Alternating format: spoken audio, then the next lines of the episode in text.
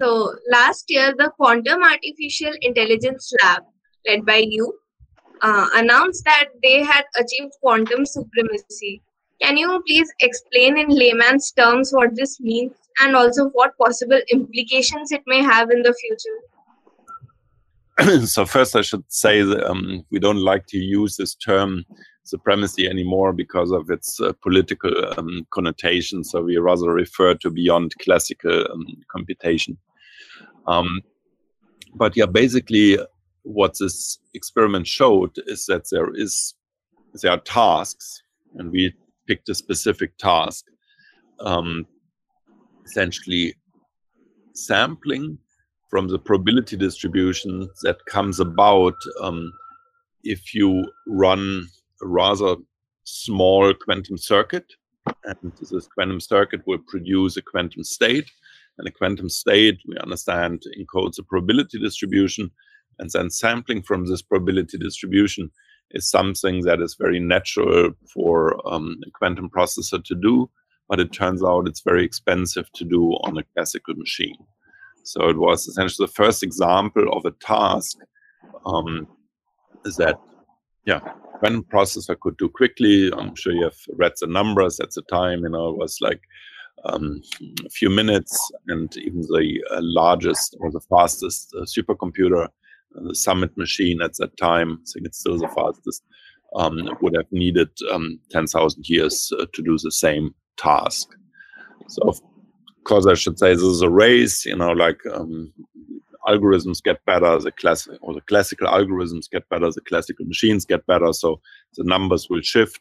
But then again, we are also making bigger quantum processors that then can push the and better quantum processors that can make probability distributions over more qubits with higher precision. So the task gets difficult much faster than the classical hardware and software can improve.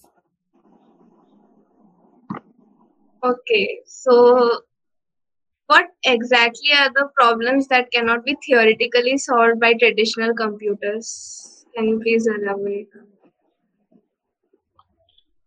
You're asking which tasks we expect quantum computers will be able to solve that are outside the reach of classical.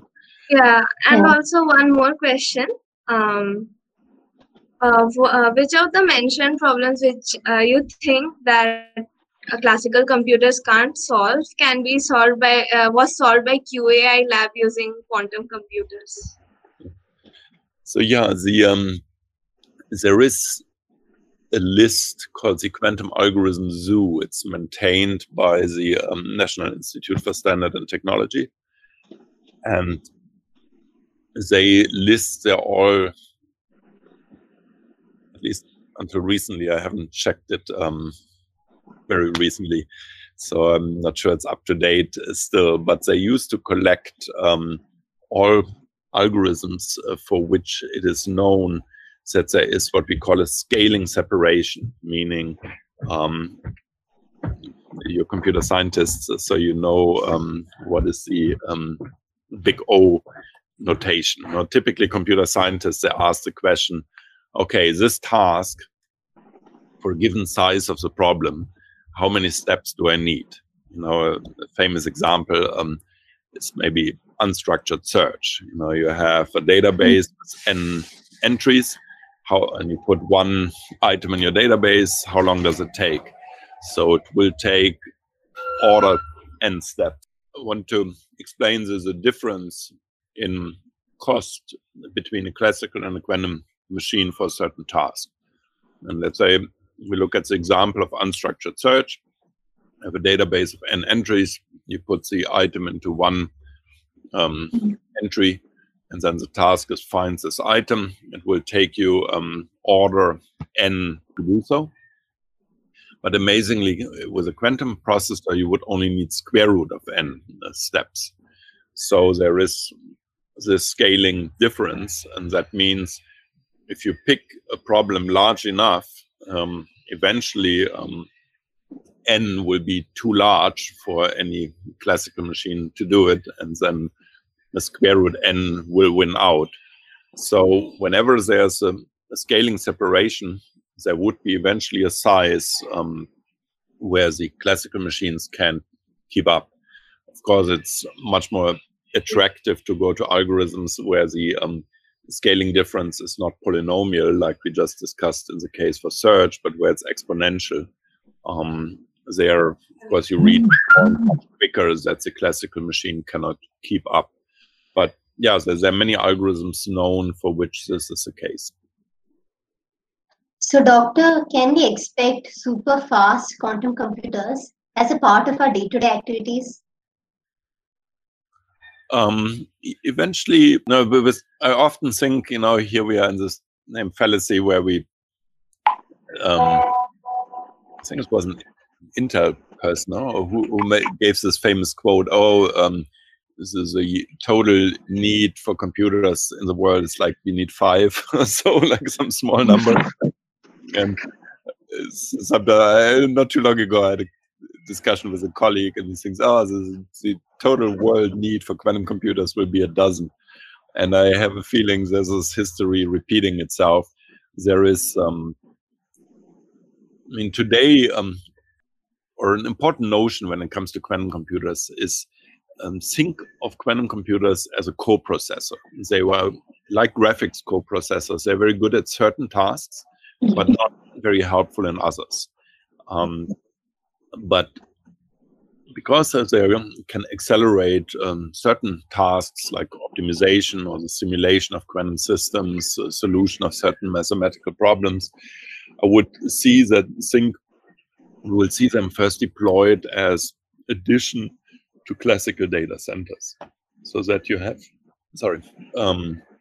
what's called a hybrid cloud, where you have essentially a cloud service that has normal CPUs, that GPUs, TPUs, and also QPUs, quantum processing units, and can support the workload you have whenever applicable with quantum algorithms. I think that's how it comes out. But in the beginning, you ask sort of these far-out questions, you know, can we upload our consciousness into a quantum computer? For example, the first consumer application I could see is hyper-realistic virtual reality. Now, there's the famous quote from Richard Feynman saying that the world is not classical, damn it, and if you want to make a simulation of nature, you better make it quantum mechanical. Now, what he had in mind was the simulation of, let's say, configuration of molecules or condensed matter physics system. But ultimately, that's also true for the patterns we see in nature. They are ultimately born or originate from quantum processes. So if I could see, if you wanted to make it super credible, you will want to, and we discussed already synthetic images created by quantum gases. Yeah. So this could be a good application. And then you might see them much more spread out than we think today. A major problem faced by quantum computing is that the quantum bits or qubits are pretty fragile and tend to generate a lot of noise and result in errors. So can you please shed some light on qubits and how one can tackle this issue? Yes. So let's first sort of generate an intuition why quantum bits, qubits, are more sensitive to noise than classical bits.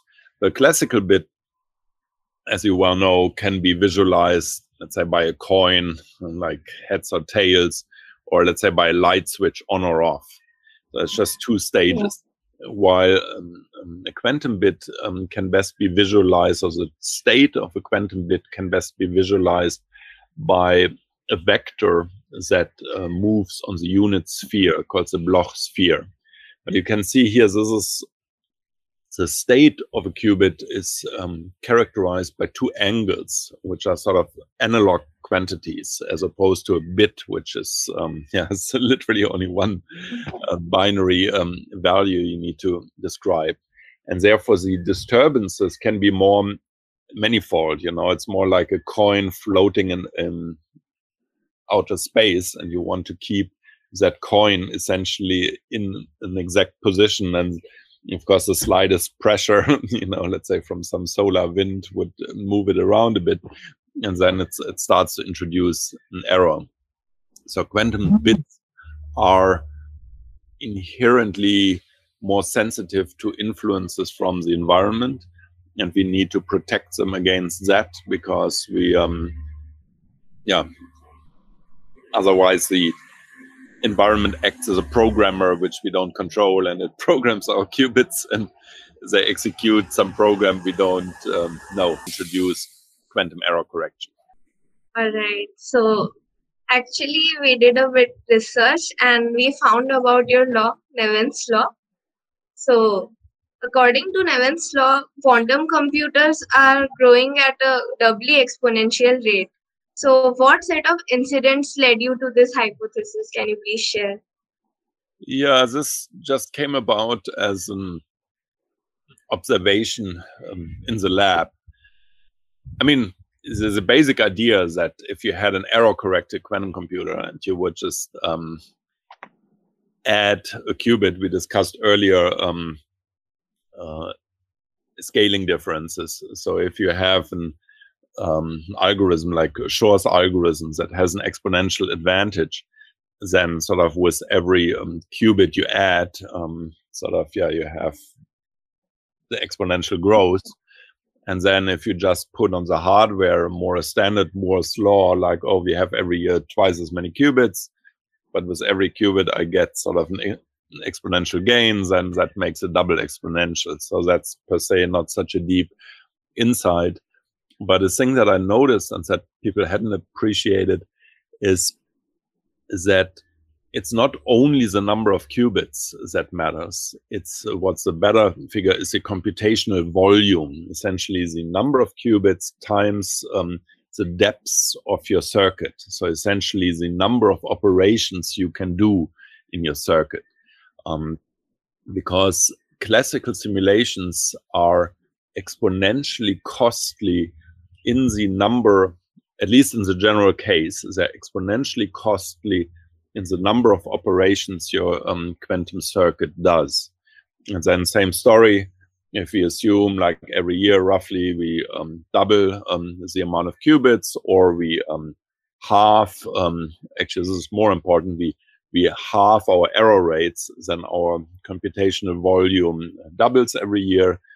So that's a more traditional analog to Moore's law, but because it's exponentially expensive to simulate larger volumes, that makes a double exponential. So I think the specific twist here, it's really the volume that matters.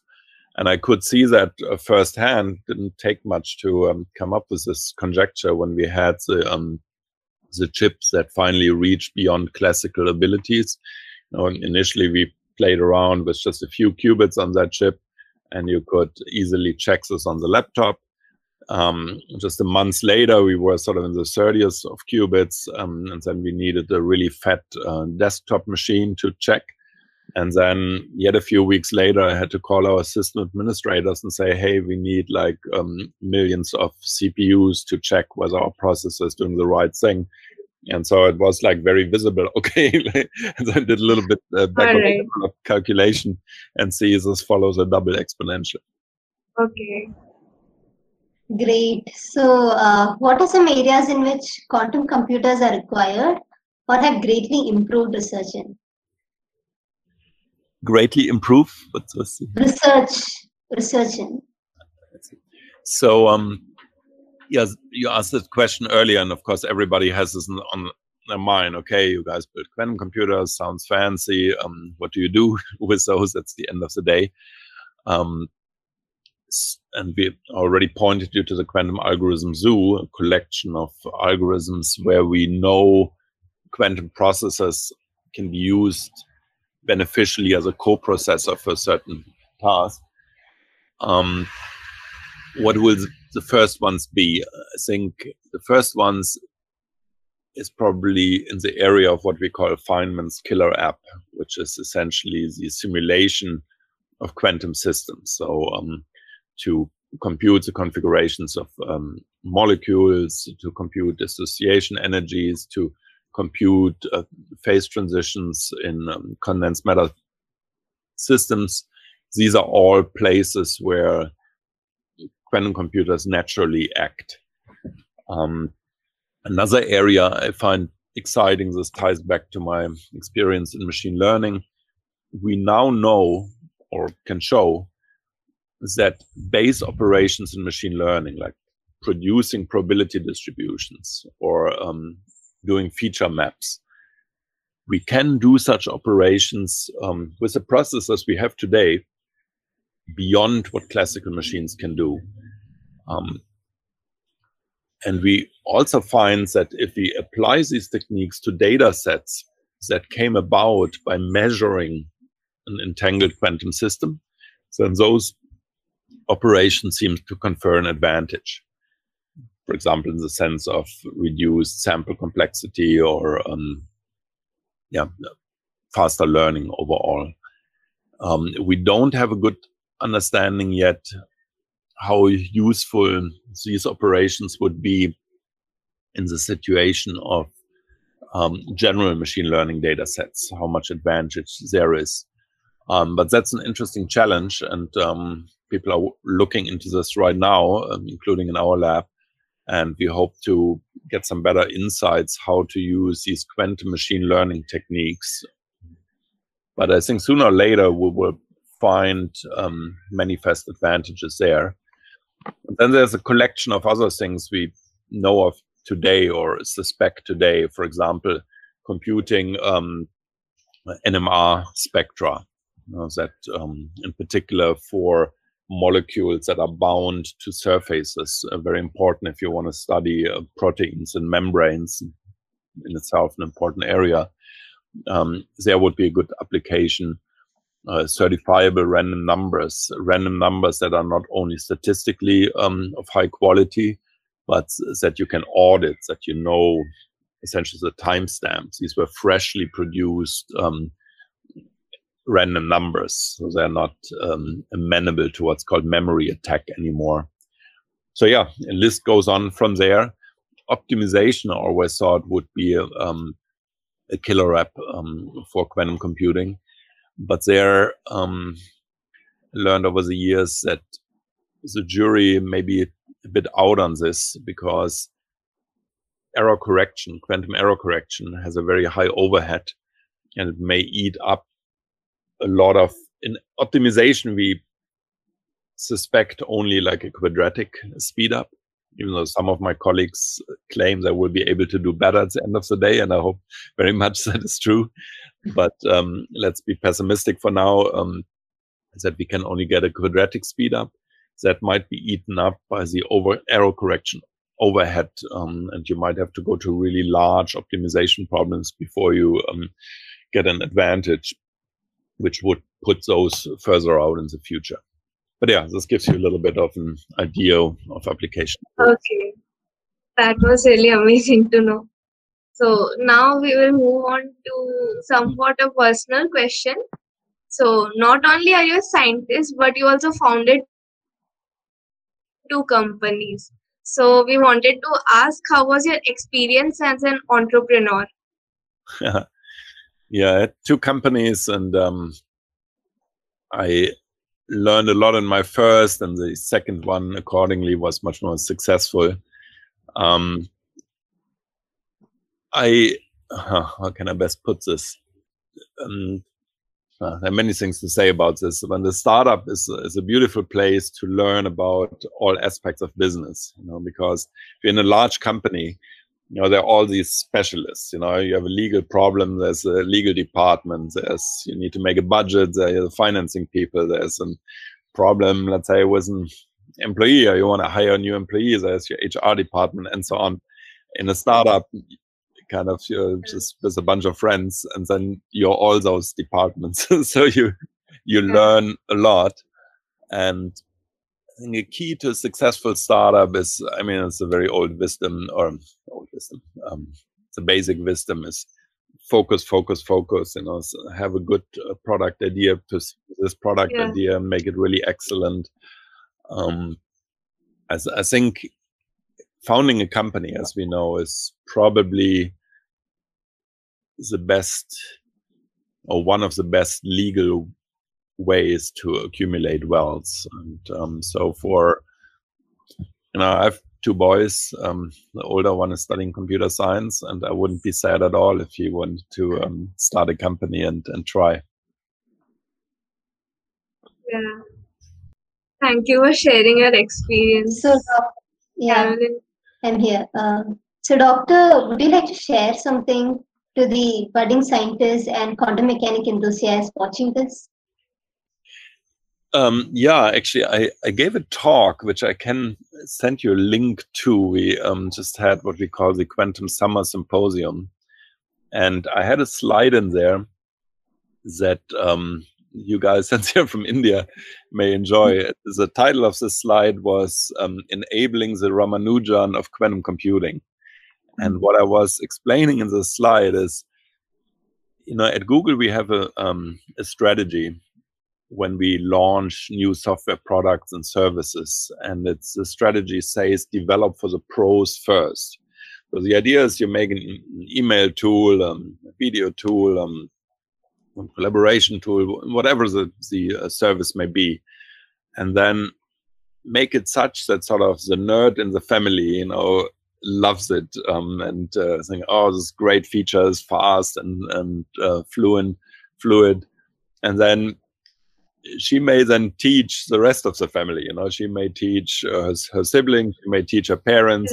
Yeah. And so if the pros like it, that's a good way of proliferating a product. And at the Quantum AI Lab, we have acted pretty much like this too. We have only finite resources in terms of how many people we have, how many processors we have. So we went to the best universities and research institutions in the world. We work with NASA, Caltech, MIT, and try to apply the resources there to make these pros successful with our machines, and hopefully we discover valuable quantum algorithms. But there were recently two events that made me reconsider the strategy. The first, I was working with an intern, and we were working on quantum machine learning, and he said, oh man, it's so hard, to think about constructing interference patterns on a hypercube. Yeah. We need to start with third graders to get the right intuitions. And that's actually true. None of us is really trained in this new coding paradigm of making interference patterns. That's ultimately what you do with a quantum computer. It's very alien to normal computer science. So bringing in sort of fresh, unspoiled minds is pretty helpful for our field. And the second is the recent, here in the US, the recent political discussions around diversity and inclusion. And it's often a difficult discussion, but I think one thing we can all agree upon is that diversity and inclusion has something to do with breaking down barriers to opportunity.